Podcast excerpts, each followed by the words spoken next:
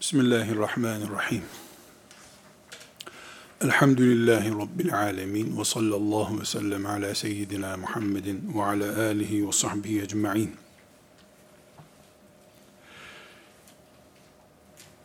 İlim kanallarımızı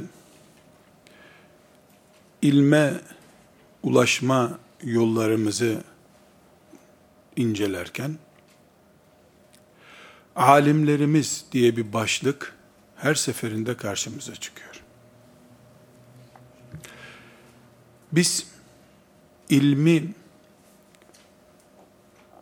bütün kapsamlılığıyla yani ilim deyince anlaşılan neyse onu zikrettiğimizde, ilim dediğimizde bir tür yaşamak için zorunlu olan hava, su, ekmek gibi bir şey anlıyoruz. İlimsiz bir hayat Müslüman olduğum sürece düşünemeyeceğim için ilim benim her şeyimdir. Kur'an'ımız fa'lem ennehu la ilahe illallah diyerek kelime-i tevhidden önce ilim sahibi olmaktan söz ediyor. Zaten bilmeyen, kelime-i tevhide bilmediği için, yani bir ana formülü de bilmediği için, bilmeyenden Müslümanlık, müminlik de beklenemez.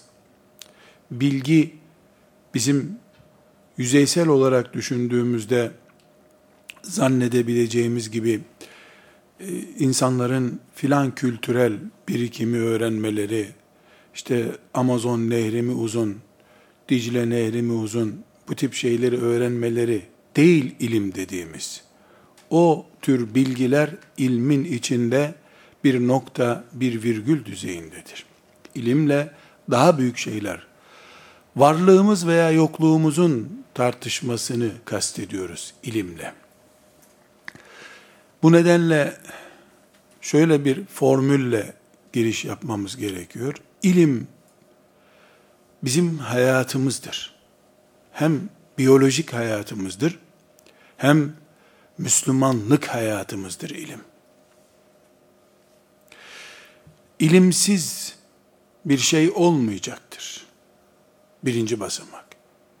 İkinci basamak da ilim bizim elde etmek için mecbur olduğumuz bir formül olduğuna göre bir öğrenme, ilim öğrenme ihtiyacımız vardır. Bu öğrenme ihtiyacımızı da alim dediğimiz kişiden alacağız. Çok net bir şekilde ortaya çıkıyor ki benim hayatım ilimle mümkün. İlim öğrenmekle bana gelecek. Öğretici kişi de alim olacak. Dolayısıyla alim esasen okumuş, sarıklı, kitap yazmış insandan çok alim benim hayatım demek olan birisidir.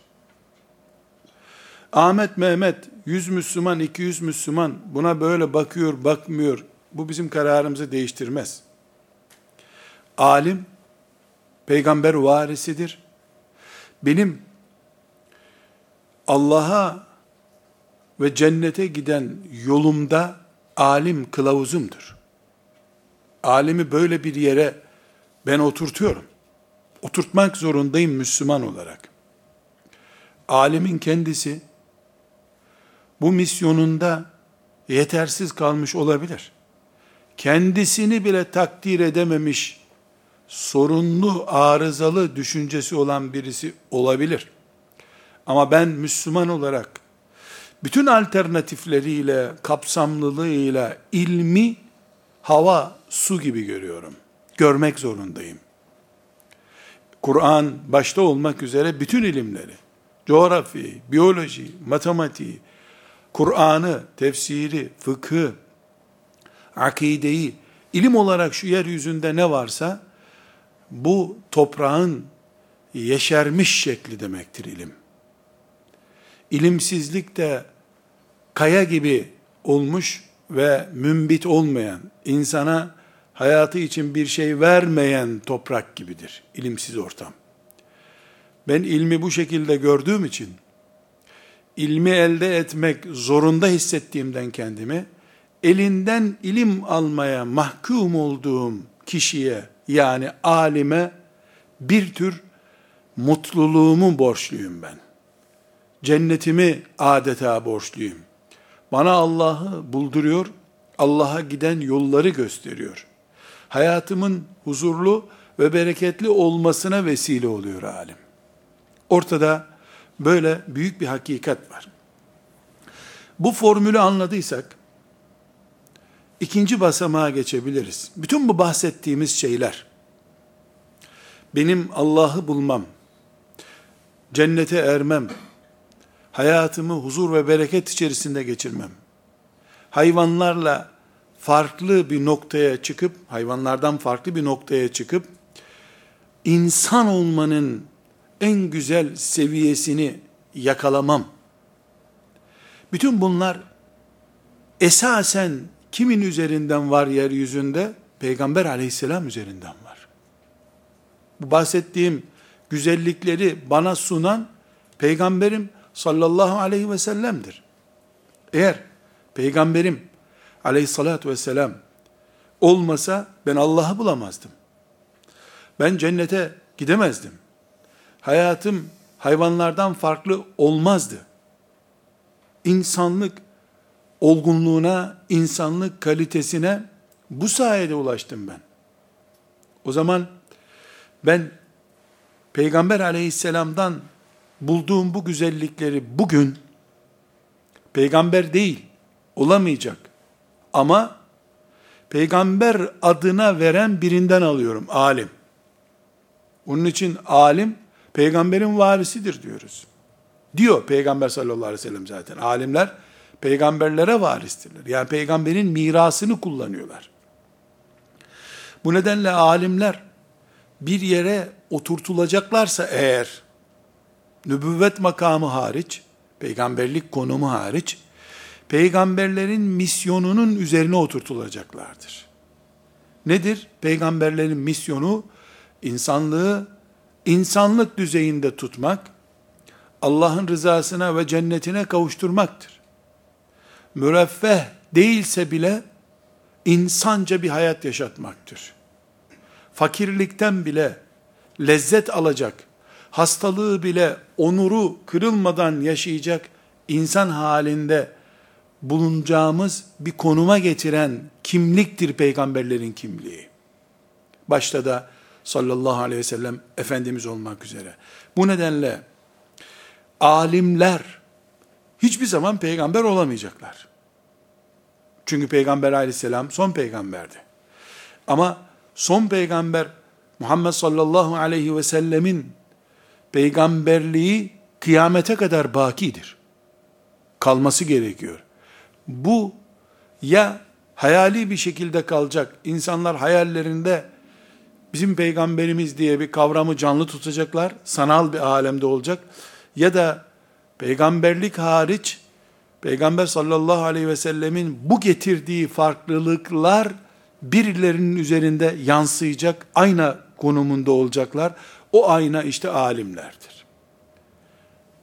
Alimler tekrar üzerinde anlaşılsın, e, tekit yapılmış olsun diye tekrar ediyorum. Alimler kendileri bunu takdir edemeyecek bir gaflete düşmüş olabilirler. Şeriat ilimlerini özellikle bize yansıtan alimler peygambere aynadırlar. Aleyhissalatü vesselam. Evet kendileri bir ilave yapmıyorlar. Ama kitleler, milyonlarca belki milyarca mümin, Peygamber sallallahu aleyhi ve sellem'den e, ilim ışığı alabilmek için bir aynaya muhtaçtırlar. O ayna alimdir. Alim budur. Gözümüzde böyledir.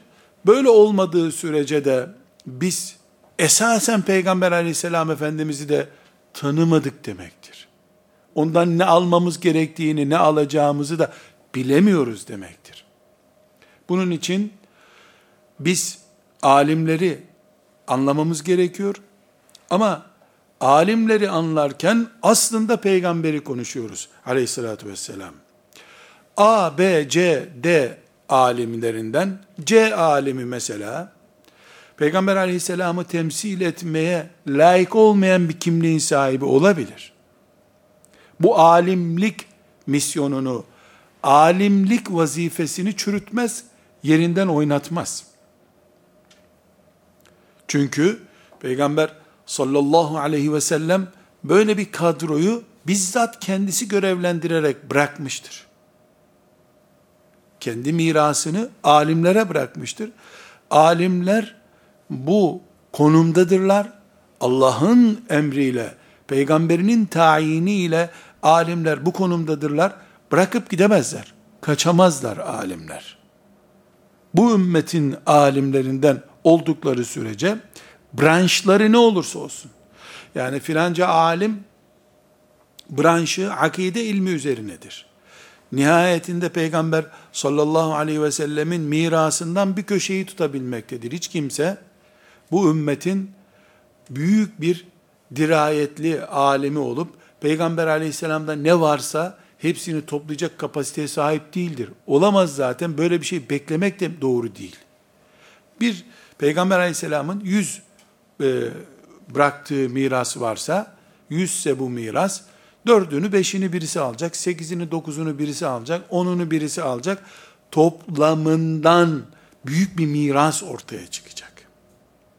Ümmeti Muhammed'in Ebu Hanife'si, rahmetullahi aleyh, olduğu gibi peygamberin tamamıdır. Nasıl diyeceksin ki?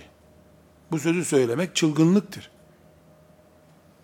Eğer Ebu Hanife, e, rahmetullahi aleyh, peygamberde ne varsa hepsi ondadır diyecek olsak, sağlığında ona aykırı görüş beyan eden Ebu Yusuf en büyük talebesi bir tür peygambere itiraz etmiş duruma düşmüş olur o zaman. Kendi sağlığında talebelerine sizin görüşünüz nedir diye sormuş. Talebeleri onlarca, yüzlerce meselede biz senin gibi düşünmüyoruz demişlerdir. Eğer peygamberin tam kopyası olsa Ebu Hanife rahmetullahi aleyh o zaman peygambere itiraz etmiş olur. Ee, veya peygamberin mirasına kökten itiraz etmiş olur. Ebu Hanife'si, Muhammed'i, Hasan'ı ve Züfer'i, talebeleri ya. Böyle değil. Böyle anlamadılar onlar. Çünkü herkes bildi ki Peygamber sallallahu aleyhi ve sellemin o büyük mirasının şu kadarını Ebu Hanife nakledebilmiştir. Ahmet bin Hanbel Ebu Hanife'yi e, belli bir konuda yakalayamamıştır seviye olarak. Ama başka bir konuda da Ebu Hanife'nin üstünde 10 kat, 20 kat, belki 50 kat farklı bir miras sahiplenmiştir. Bu da gösteriyor ki Allahu Teala peygamberini büyük bir e, birikimle gönderdi. Vahiy ona sürekli bir e, akın akım yaptı. Peygamber Aleyhisselam Efendimiz tam anlamıyla "Ellevme ekmeltu lekum dinekum" ayetinden din sizin için bugün tamamlandı ayetinden de anlaşıldığı gibi Peygamber sallallahu aleyhi ve sellem Efendimiz tam bir donanımla yeryüzünde bulundu. Ama ondan sonraki ashab-ı kiramda dahil olmak üzere bu kategoriye, ondan sonrakiler 20'sini e, alabildiler, 30'una sahip çıkabildiler. Ama peygamberin mirası topluca dağıtıldığı için, herkes bir yerinden tuttuğu için zayi olmadı peygamber aleyhisselamın mirası. Bunu bir adamdan beklemiyoruz, bir alimden beklemiyoruz ama alimler diye bir kadro Peygamber sallallahu aleyhi ve sellemin devamıdır diyoruz. Nübüvvet hariç şüphesiz. Burada biz Peygamber aleyhisselamın mirasına sahip çıkan e, ve onu devam ettiren, kıyamete kadar Peygamber aleyhisselamın karşısında ayna gibi durup ondan alınmış bilgileri bize aktaranlara alimler diyoruz. Bu şekilde bakıyoruz. O zaman alimlerin ümmeti Muhammed üzerindeki görevlerini, haklarını takdir etmemiz lazım. Alimleri öğretmen gibi de göremiyoruz. Öğretmeni tebcil ediyoruz. Öğretmen saygılı olsun diyoruz. Ayrı bir konu. Alimin öğretmenin üstünde de bir yeri olması lazım. Çünkü alimi kurum olarak görüyoruz biz. Alimin tüzel kişiliği onun bireysel kişiliğinden daha saygındır diyoruz. Yani alimlik diye bir kurum görmek zorundayız. Ümmeti Muhammed'in birikimi Peygamber sallallahu aleyhi ve selleme bağlantısı alimler üzerinden olacağına göre Ebu Hanife değil aslında, İmam Şafii değil aslında bizim konuştuğumuz kişi. Ebu Hanife'nin isminin öne çıktığı alimlik müessesesidir. Peygamber aleyhisselamın aynası olma müessesesidir diyoruz. Bu nedenle alimlerin e, konumunu değerlendirirken kurumsal bir konum olarak değerlendiriyoruz. Ama tekrar üçüncü defa bu ders içerisinde vurguluyorum. A alim bunu takdir edemeyecek gaflete düşmüş olabilir. Konuştuğumuz kurumdur bizim. Alimlik kurumudur. Onu geçici bir sorun olarak görürüz ümmetin içerisinde. Mesela Resulullah sallallahu aleyhi ve sellem Efendimizin şeriatını anlatan fıkıh hocasıdır. Ama filan sistemi, filan ilkeyi, filanca put tipi tutup ümmeti Muhammed'in önüne gevşeterek helva gibi koyuyor. Resulullah'ın şeriatı üzerinden alimlik kimliği almış, şeriatı hayatın dışına itecek bir anlayış sahibi. Elbette bu bir çelişki, gülünçlük bu. Ama bu kurumun yani alimlik kurumunun e, atılması, irdelenmesi nedeni olmaz. Bu bir sorundur. Koca bir meyve ağacında üç tane kurtlu meyve olabilir. Bu elma ağacında filan elmayı aldık, içinde üç tane kurt çıktı diye elma neslini imha etmemizi gerektirmiyor. O çürük olanın ya çürük kısmını atıyoruz, elmayı yiyoruz ya da e, o çürük elmayı olduğu gibi atıyoruz, yeni elma koparıyoruz ağacında. Bu mantıkla bakıyoruz. Burada bizim ümmeti Muhammed'in alimlerini tanımamız açısından ilim erbabı, alimlerin vazifeleri ya da ümmeti Muhammed'in üzerindeki görevleri nelerdir? Yani bu kurum, alimlik kurumu ne yaparsa yerine getirmiş olur. Aynalık vazifesini Peygamber sallallahu aleyhi ve sellem'den görüp bize yansıtma vazifesini yerine getirmiş olabilir. Bunu konuşacağız. Birinci vazifesi şüphesiz alim kelimesinin kökünden de geliyor ki talim vazifeleri var.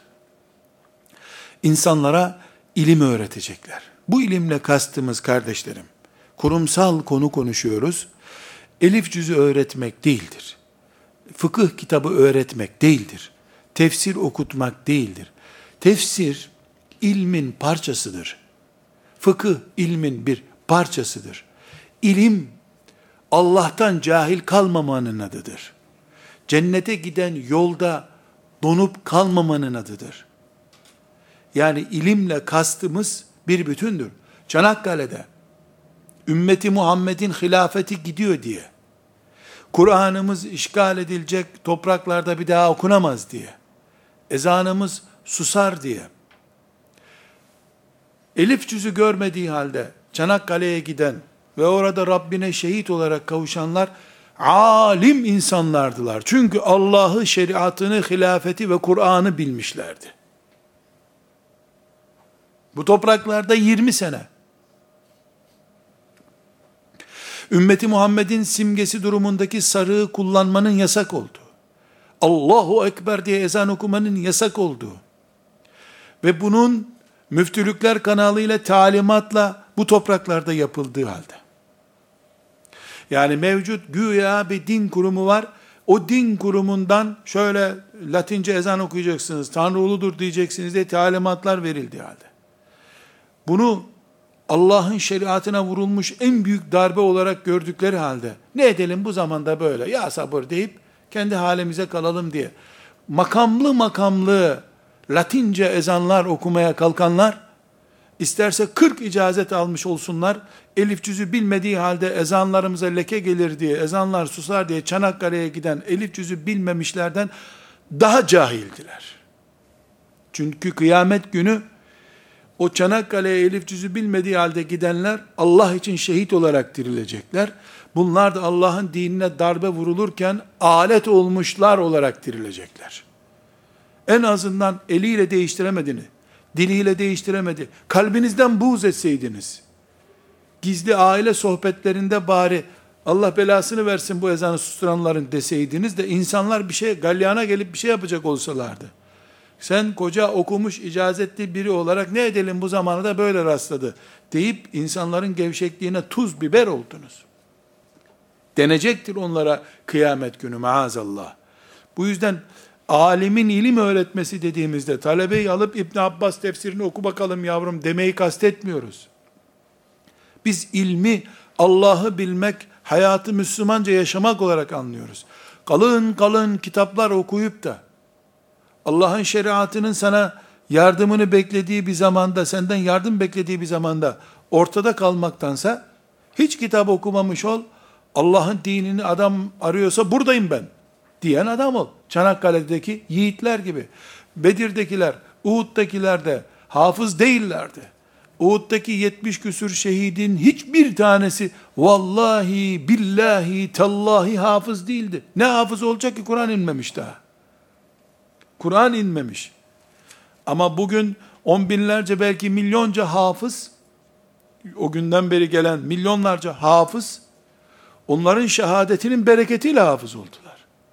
Meselemiz bizim ciltler devirmek, icazetler almak değil, Allah'ı bilmek, Allah'ın şeriatı ve dinini esas alıp bir hayat yaşayabilmektir.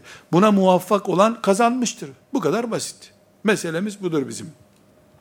Alimlerin birinci vazifesi insanları öğretmektir diyorum. Ama anlıyorum, yokuşta konuşuyoruz şu anda. Bu öğretmek kelimesi kitap bitirmek, icazet almak değilse nedir diye anlamakta zorlanıyoruz.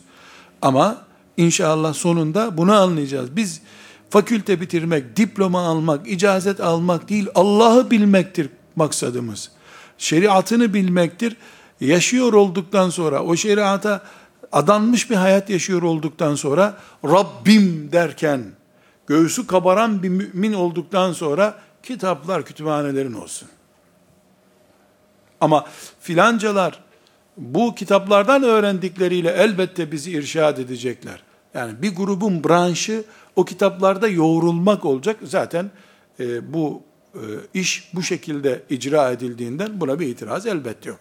Burada kardeşlerim, alimlerin vazifesi nedir sorusunu konuşuyoruz. İnsanları öğretmektir birinci vazifeleri diyoruz. Esasen bu alimlerin insanları öğretme vazifesi kardeşlerim sadece alimlerin vazifesi de değil. Şimdi Efendimiz sallallahu aleyhi ve sellemin uzunca bir hadisi şerifini özetçe size aktarmak istiyorum. Bu hadisi şeriften sadece ilahiyat fakültesi mezunlarına, medrese mezunlarına havale edildiği zaman insanlara din öğretilmesi, bunun ne tür bir vebal getireceğini, Resulullah sallallahu aleyhi ve sellemin ümmetinin eğitilmesi konusunu nasıl ele aldığını izah etmesi bakımından bu hadis-i şerifi zikrediyorum. Bu hadis e, Bukhari düzeyinde sahih bir hadis-i şerif değil. E, Et-Tergib ve Terhib'in e, zayıf hadisleri arasında geçen bir hadis-i şerif. Heysemi'nin de Mecmu Zevaidinde geçiyor. Ama mevzu e, yani uydurma bir hadis değil. Bukhari düzeyinde sahih değil hadisimiz. Hasen değil. Ama Resulullah sallallahu aleyhi ve sellem Efendimizin günündeki hayat tarzını, Peygamber aleyhisselamın insan eğitme mantığını izah ediyor. Bu açıdan çok önemli bir bilgi olarak zikrediyorum. Sahabi diyor ki, Resulullah sallallahu aleyhi ve sellem Efendimiz bir gün konuşma yapıyordu. Bu e, konuşması esnasında e, bir grup sahabinin kabilesini işte filanca mahalle maşallah ne güzel Müslümanlar filanca mahalle ne güzel Müslümanlar diye mahalle mahalle övmüş bir grubu. Eş'ariyin denen bir mahalle var. O mahalleye gelince de bu övgüyü yapmamış. İsimlerini de zikretmemiş ama övmemişti onları. Şöyle örnek vereyim. İşte Kızıltepe mahallesindeki Müslümanlara maşallah. Seyrantepe mahallesindeki Müslümanlar onlar da çok güzel. Yedinci sokaktakiler de çok güzel maşallah buyurmuş. Sekizinci sokaktakilere gelince susmuş. Ashab-ı kiram tabi peygamber övdü de bizim sokağa gelince övmedi deyince başlarından duman tutmuş. Yahu demişler bu eşariler mahalle adı.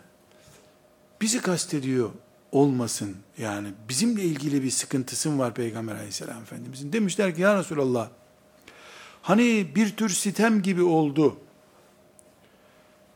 Bizi tenkit mi ettiniz? Bizi mi kastediyorsunuz siteminizde? Efendimiz sallallahu aleyhi ve sellem buyurmuş ki, bakın demiş,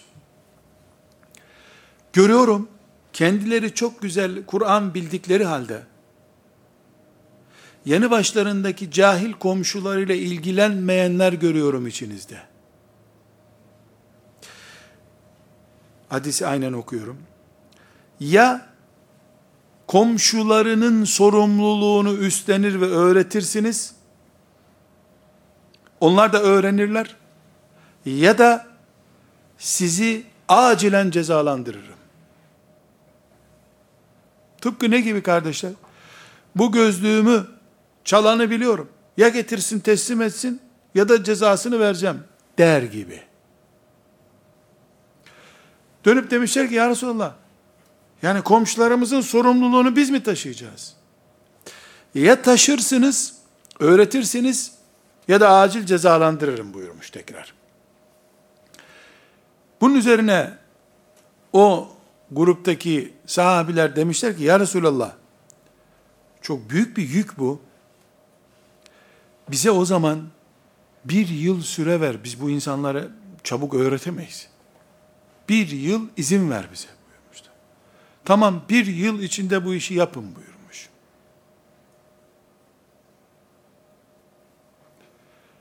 Komşularının şeriattan cahil kalmasını konuşuyor sallallahu aleyhi ve sellem Efendimiz.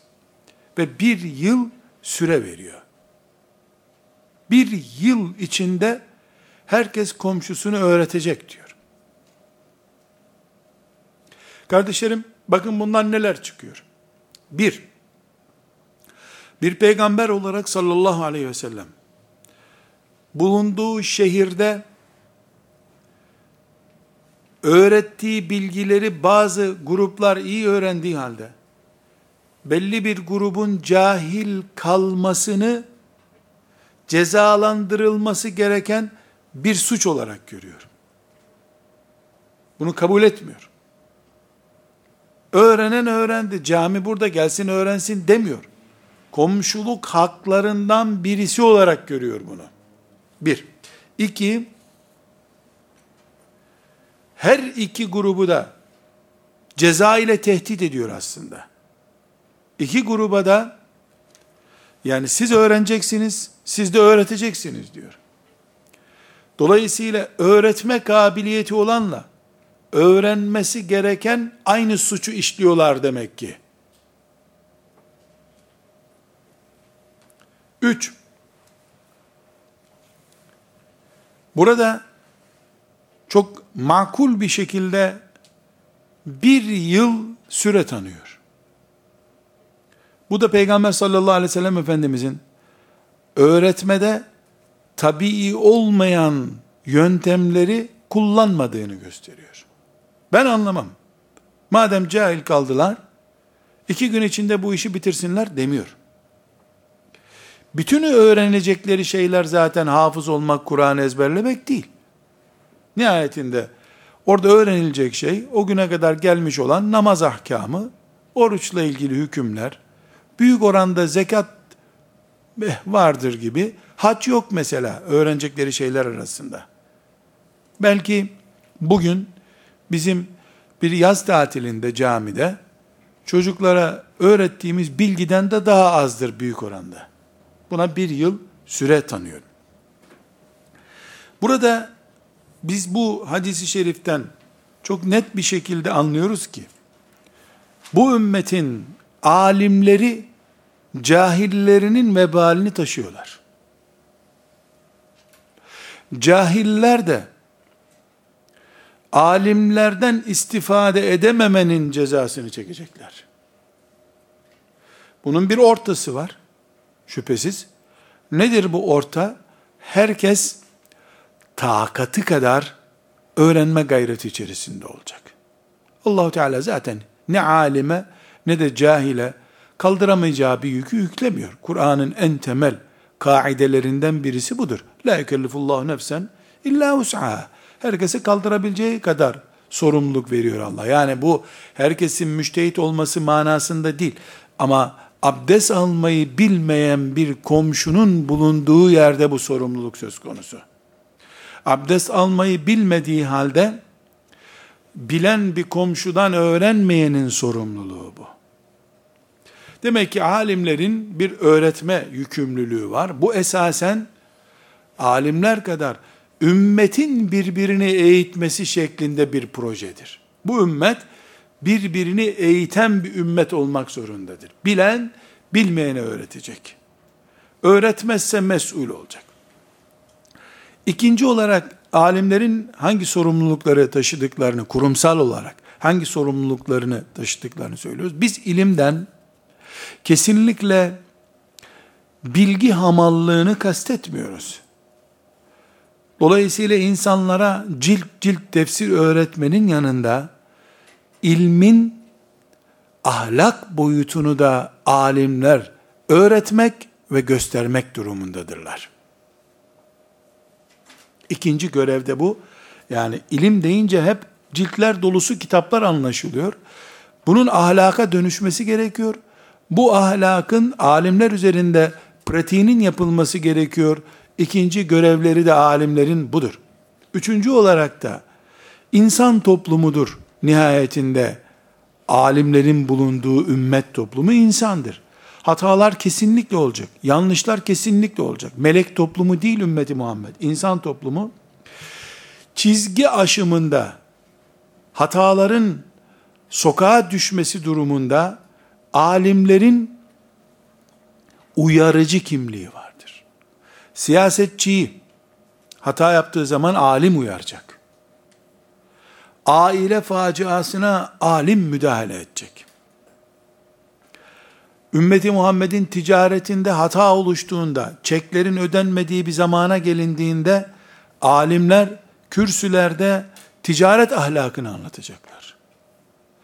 Ebeveyn hukukunun çiğnendiği bir zamanda alimler gündemine ebeveyni alacaklar.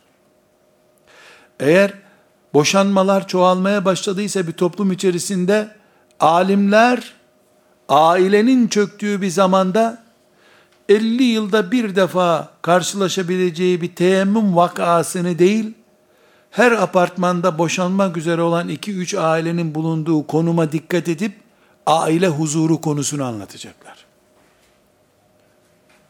Gençlerin cünüp dolaşabildiği bir zamanda, aileden önce cünüplüğün giderilmesi gereken bir dert olduğunu anlayıp anlatacaklar. Yani alimlerin ilim borcu var ümmete, ilmi pratiğe ve ahlaka dönüştürme borcu var. Ama kırmızı sinyaller çıktığı zamanlarda da uyarı görevi var. Ümmetin sorumluluğunu taşıyor alimler. Nasıl Peygamber sallallahu aleyhi ve sellem bir hata gördüğünde nedir bu gördüğüm şeyler? Niye böyle yapıyorsunuz? Niye bazıları şöyle yapıyor diye ikaz buyurduğu gibi alim peygamberin varisi ise eğer ki öyle alimin ümmetin yanlışlarına karşı refleksi olması gerekiyor. Refleksi olmayan alim, Peygamber aleyhisselamın kimliğini taşıyan bir alim olamaz. Hiçbir şekilde Peygamber aleyhisselamın sessiz kalması, bir hataya karşı sessiz kalması tasavvur bile edilemez. Tasavvur dahi edilemez. Şöyle bir e, usul konusuna temas edeyim, örnek olsun diye. Şimdi sünnetin çeşitleri konuşulurken denir ki bir yerde Peygamber sallallahu aleyhi ve sellem bir yerde bir olay oldu tepki göstermedi. Bu bir hükümdür.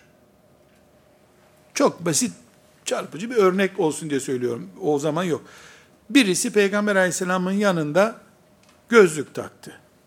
Ve gözlüğünü çıkardı. Bundan fukaha hüküm çıkarır. Der ki, bir Müslümanın bu şekilde gözlük takması dinen hiçbir sakıncası olan bir şey değildir. Yahu nereden biliyorsun bunu denemez. Niye? Peygamberin yanında böyle yapıldı, ses çıkarmadı peygamber.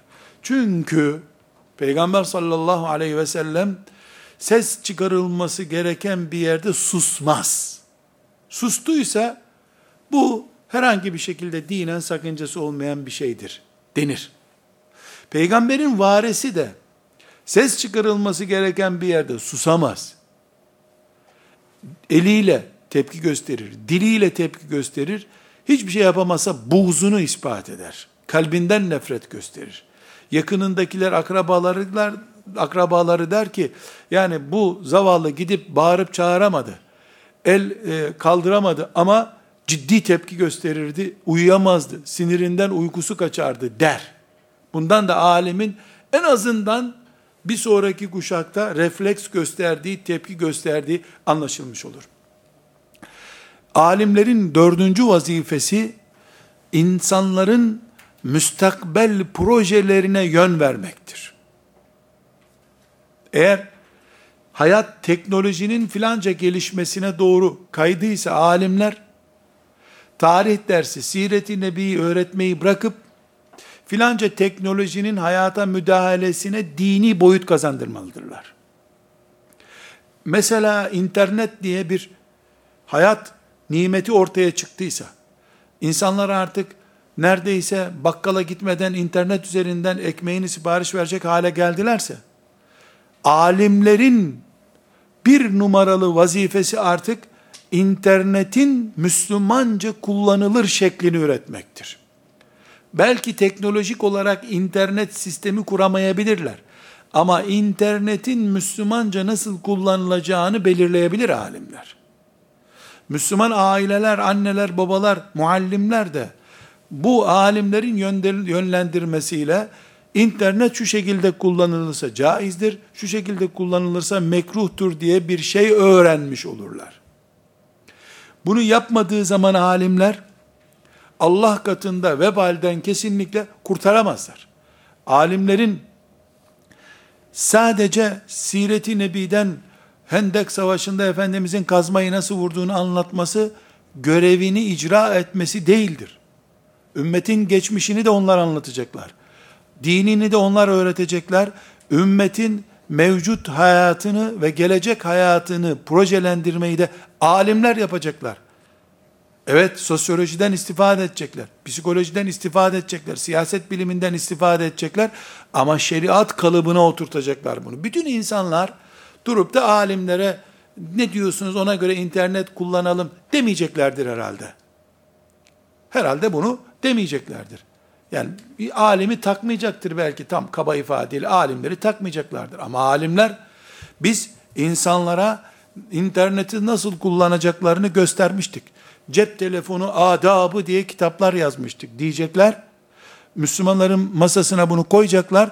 Bir kişi bile onunla ilgilenmiyorsa onlar mesul olmaz kıyamet günü. Enuh aleyhisselam da kimseye sözünü dinletemedi. Asi olarak mı Rabbine gitti? Ama o davetini yaptı. Allah'tan korkun, putlara tapınmayın dedi.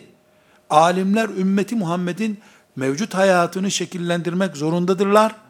Gelecek projelerini yönlendirmek zorundadırlar. Teknolojiyi mi izleyecekler? Nasıl yapacaklar? Ayrı bir şey. Siyaset ilminden istifade etsinler. E, sosyolojiden istifade etsinler. Bu alimlerin oturup tefekkür etmesi, üzerinde kafa yormaları gereken bir şey. Ve beşinci vazifesi ümmetin alimlerinin gelecek kuşaklar üzerinde proje hazırlamalarıdır. Okuttukları talebeleri, mesela 2015 yılında okuttukları bir talebeyi 2065 yılına göre yetiştirmek zorundadırlar. Çünkü şimdi okuttukları talebe 50 sene sonra onların yerine gelecektir. 50 sene sonrasının kafası ile yetiştirilmemiş bir talebe tarih dersi verebilir. Ümmetine proje üretemez. Halbuki bu ümmetin aleminden beklentisi proje üretmesidir. Nihayetinde insanlar bilgisayar üzerinden, kütüphanelerden geçmişini öğrenebilirler. Artık fıkıh bilgisi de belli oranda bilgisayardan öğrenilebiliyor neye ihtiyacı olduğunu bilgisayar insana anlatabiliyor. Ama bu ümmetin bilgisayardan çözülemeyecek, kütüphanelerde aranıp bulunamayacak gelecek projelerini alimden bekleme hakkı vardır. Alimin vazifesi budur. Bunu alimler beşinci görev olarak yerine oturtacaklar. Altıncı e, görev de, altıncı görevde nihayetinde bu alimler eser bırakmak zorundadırlar. Bu eser bir yenilik de olabilir.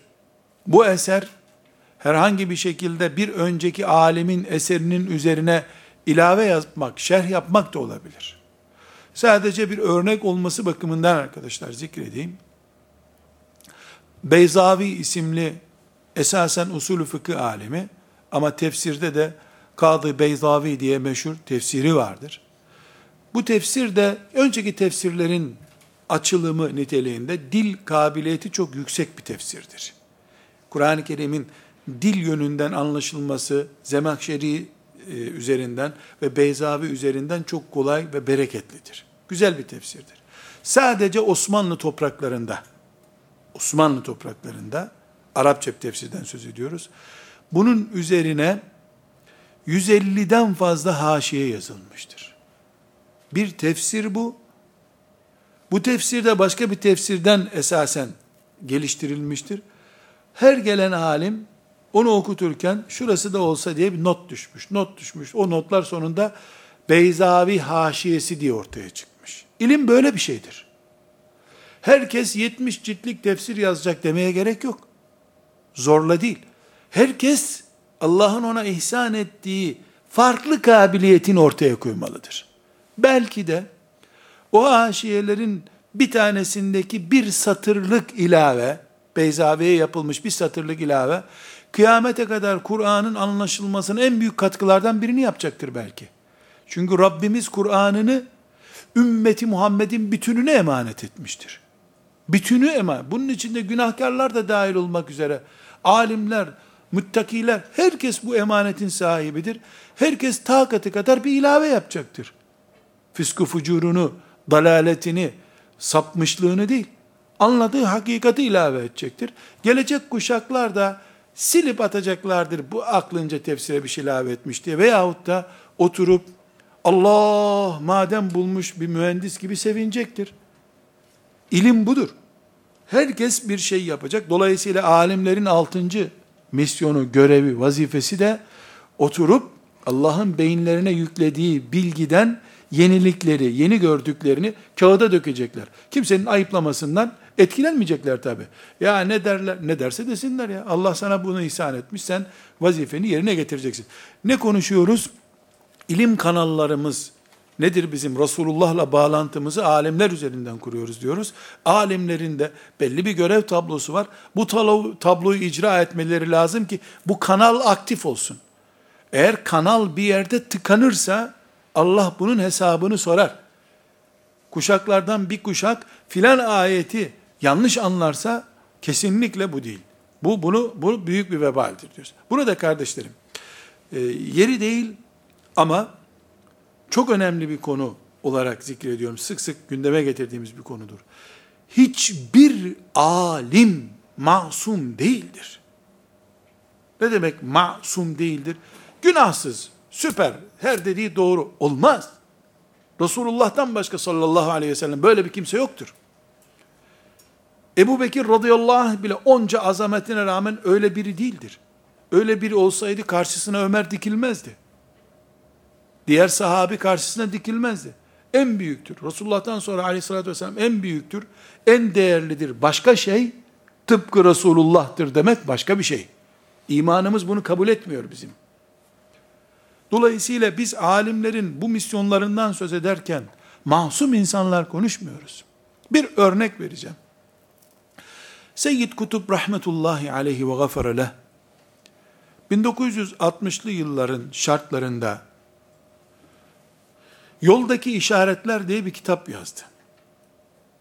Mealim fit tarik. Bu kitap aslında Fizilerül Kur'an'ın içinde bir parçaydı.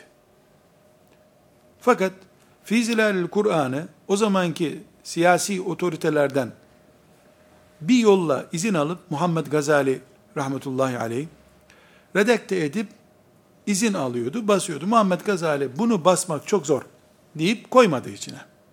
Dolayısıyla o da onu müstakil bir kitap yaptı. Genel olarak çiziyorum yani yüzde yüz böyle tarif ettiğim gibi değil. Seyyid Kutup Yoldaki İşaretler kitabında ve Fizilerli Kur'an'ında çok büyük sözler söyledi. Çok yeni bir dille, çok ağır bir uslupla, yani ipe sapa gelmez, ele avuca sığmaz sözler söyledi. Bunun da bedelini ödeyeceksin dendiğinde peki dedi. Ya ben demek istemiştim ki demedi. Peki bu böyledir dedi. Kabul etti. Kellesini istediler verdi. Rahmetullahi aleyh ve gafara Kardeşlerim, Seyyid Kutup'tan ziyadesiyle istifade eden birisiyim ben. Ciddi bir şekilde istifade ediyorum, okuyorum. Ama Seyyid Kutub'u masum olarak görmüyorum. Altını çizdiğim yüzlerce cümlesi var. Üstünü çizmek istediğim bir sürü cümlesi de var. Artılarını daha fazla gördüğüm için kaynaklarım arasında onu tutuyorum. Ne dediyse Seyyid Kutup baş taş üstüne demiyorum. Ümmetimin genel karakterine ters düşen şeylerini onunla Allah arasındaki bir iş olarak bırakıyorum. Vasıflı, bana ufuk açan şeylerini alıyorum, istifade ediyorum. Herkes için geçerli bu. Elbette Seyyid Kutup'tan bu şekilde istifademde mesela yüzde kırktır istifadem. Söz konusu taberi olduğunda yüzde 98 oluyor bu. Söz konusu Kurtubi olduğunda yüzde yüzlere çıkıyor. Kurtubi'yi de tenkit eden, Taberi'yi de tenkit eden onun muadili birisini buluyorum. Ha bu doğru söylüyor diyorum. Kur'an'ın üzerinde herkesin bir emeği varsa, bu emekten de ben istifade edeceksem, en zararsız şekilde ya da en faydalı şekilde nasıl istifade ediyorsam öyle istifade ediyorum ama Taberi'nin tefsirini Kur'an görmüyorum. Kurtubi'nin tefsirini, Seyyid Kutub'un çalışmalarını Kur'an görmüyorum. Kur'an'ın gölgesinde yapılmış işler olarak görüyorum. Herhalde kendimi de bir Kurtubi muadili görüp, eh Kurtubi abi sen kenara çekil de demiyorum. Haddimi bilmezsem bunu da edepsizlik kabul ediyorum. Ama peygamber değil Kurtubi. İyi bir alim. Muhteşem bir adam. İstifade edilecek, ediyoruz. İstifade edilecek noktaları yoksa etmiyorum. Kur'an okur gibi Kurtubi okumuyorum. Bunu bir dipnot olarak kenarda tutalım kardeşler. Alimlere bakışımızda sıkıntı olmaması için. Burada kardeşlerim sallallahu aleyhi ve sellem Efendimizin etkisi ve peygamber üzerinden konuşmuşluk söz konusudur. Yani biz alimleri konuşurken esasen peygamber sallallahu aleyhi ve sellem Efendimizin konuştuğu ya da bıraktığı ölçüler üzerinden alimleri değerlendiriyoruz. Onun için böyle konuşuyoruz. Burada alimlere biçtiğimiz bu değer bir miktar abartma mıdır acaba diye soru sorabiliriz. Çok mu abarttık alimleri? Deriz. Bunun öncesinde şu itirazı yapmamız lazım. Şimdi biz Ebu Hanifeler döneminde değiliz, Kurtubiler döneminde değiliz. Bizim zamanımızın alimlerini konuşuyoruz. Bakıyoruz ki hiç Ebu Hanife'ye benzemiyorlar. Hapse girmeye razı değil hiçbiri mesela. Ahmet bin Hanbel gibi kırk başlanmaya razı değiller. Hemen taviz veriyorlar diye tenkit ediyor gençler. Bir şey unutmamak lazım. Bu takke, bu başın takkesidir. Ahmet bin Hanbel'in dönemine Allah Ahmet bin Hanbel'i gönderdi. Ahmet bin Hanbel'in talebesi olacak Bakı İbni Mehletler de Endülüs'ten Bağdat'a yürüyerek geliyorlardı. Şimdi ise alimlerin internet üzerindeki dersini bile izlemeye vakti yok insanların. Allah tekrar Ahmet bin Hanbel'i gönderse kimin kafasına olur bu takke? Bol gelir. Alimleri tenkit etme yerine Müslümanlar kendileri daha iyisine layık mıdırlar ki Allah göndermedi diye tefekkür etmelidirler.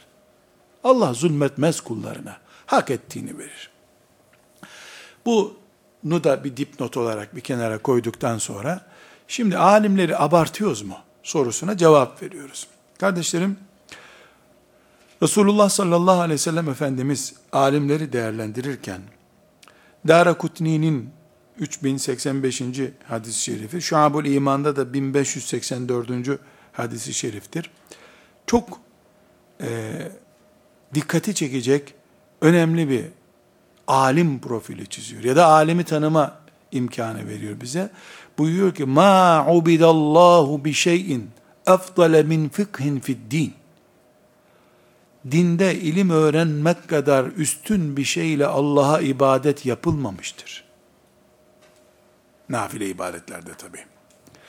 وَلَا فَقِيهٌ Bir fakih yani bir alim eşeddu ale şeytani min elfi abidin. Bir alim şeytanın karşısında bin ibadet edenden daha tehlikelidir. Yani alim bin namaz kılan, oruç tutan, nafile oruç tutanla uğraşır da bir alimle uğraşamaz. وَلِكُلِّ şeyin imadun.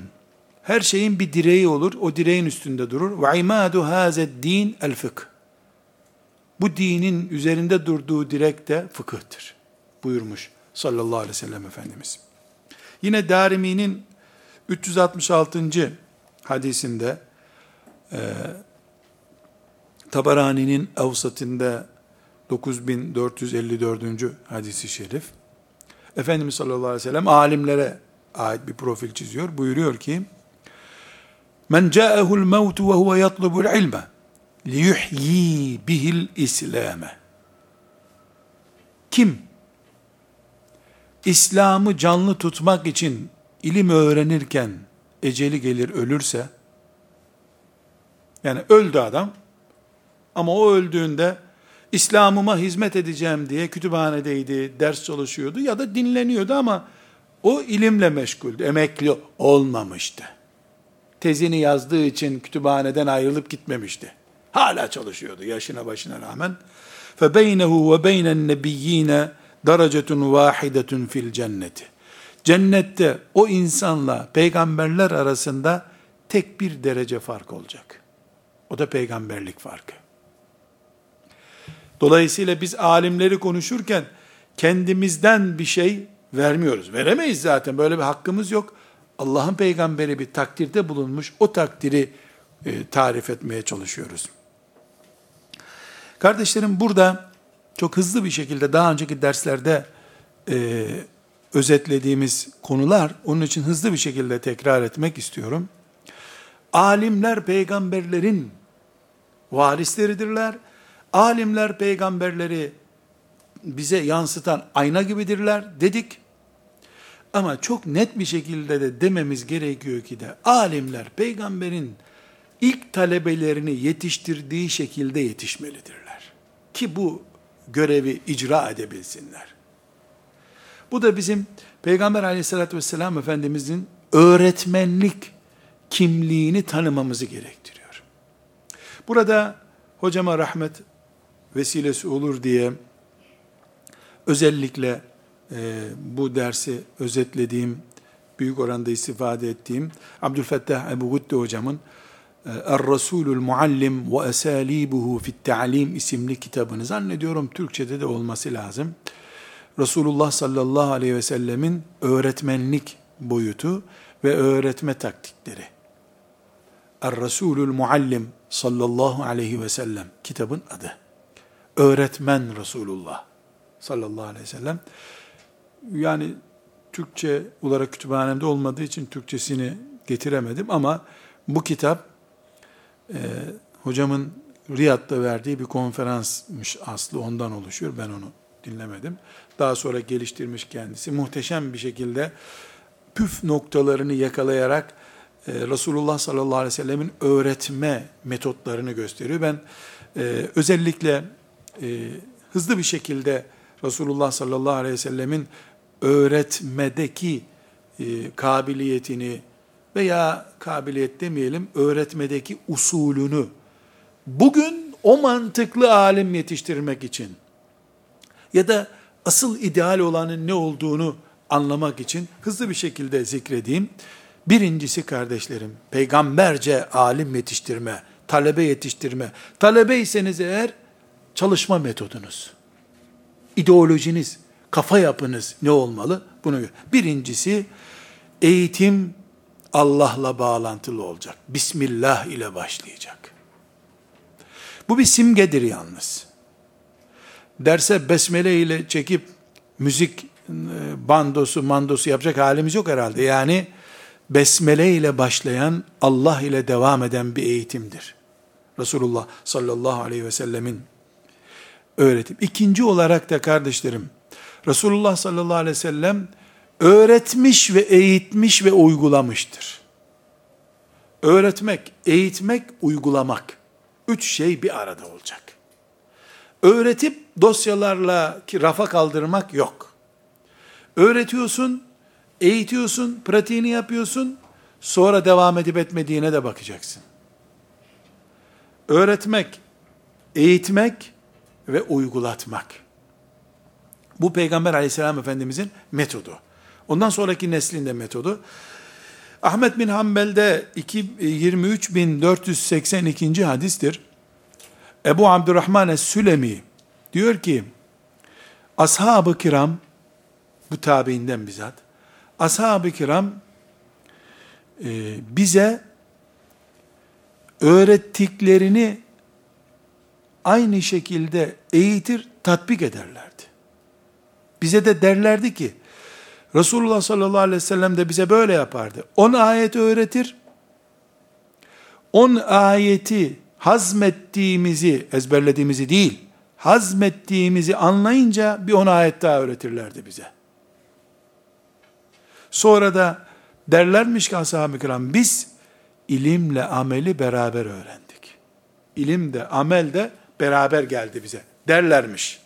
Rıdvanullahi aleyhim cemiyan. Ebu Abdurrahman Es-Sülemi'den bunu naklediyoruz. Aynı şey El Beyhaki'nin Sünen-i Kübrası'nda 520 yok 5290. E, hadisi olarak var. Benzeri bir şekilde. E, İbn Ömer e, radıyallahu anhuma bir söz naklediyor. Diyor ki bizim zamanımızda insanlara önce iman öğretilirdi, sonra Kur'an verilirdi. Bir sure inerdi peygamberimize, İbn Ömer diyor radıyallahu anhuma. Biz onun helalini haramını öğrenir, yapmamız gerekeni, gerekeni öğrenirik, öğrenirdik, yapardık. Ondan sonra bu Kur'an'ı öğrendik diye öbür sureye geçerdik. Bir önceki e, rivayetin bir başka çeşidi. Diyor ki İbn Ömer, şimdi insanlar görüyorum diyor. Şimdi dediği 50 sene sonra Peygamber sallallahu aleyhi ve sellem. Şimdi insanlar görüyorum. Önce Fatiha'sından sonuna kadar Kur'an'ı alıyorlar. Kur'an'ı öğreniyorlar. Hala iman yok piyasada. Helal nedir, haram nedir önemsemiyorlar ama Kur'an'ı ezberliyorlar şimdi diyor. Kardeşlerim, tüylerimizi bedenimizden koparıp atacak bir dehşet bir şeyden söz ediyor. Çocukların hafız yapılması da bunun içine giriyor mu diye merak ediyorum. Çocuk ben ve ümmetim, ben ve Kur'an'ım demiyor ama hafız. Bunu hoca efendiler düşünmeliler. Ee, bir başka üçüncü nokta, Resulullah sallallahu aleyhi ve sellem'de kolaydan zora gitmek diye bir kaide var. Kolaylaştırmak diye. Taviz yok ama kolaylaştırma var. Dördüncü olarak Resulullah sallallahu aleyhi ve sellem kim neye muhtaçsa önceliği ona vermiş. Bendeki malzeme bu dememiş. Muhtaç olduğu şeyi insanlara vermiş. Burada çok üzücü bir örnek vereceğim kardeşler. Bir gün bir konferansa gitmiştim bir yere. Konferanstan önce işte hoş geldin diyenler dediler ki hocam senden önce bir önceki konferansta birisi geldi. bizim gideceğimiz cennet Adem Aleyhisselam'ın yaratıldığı cennet midir, değil midir? Bir buçuk saat bunu anlattı. Kafalar karıştı. Herkes sana bunu soracak haberin olsun. Ona göre anlat dediler. Bu zulüm değil de nedir ya? Senin doktora tezin odur diye. Çiftçi insanlar seni dinlemez. Gittiğim yer çiftçi diyarı. Çiftçiler Adem Aleyhisselam'ın girdiği cennete mi gireceğiz? Yoksa bizim ucuz bir cennet var bizi oraya mı koyacaklar? Bunun çiftçi ne yapacak Allah aşkına ya?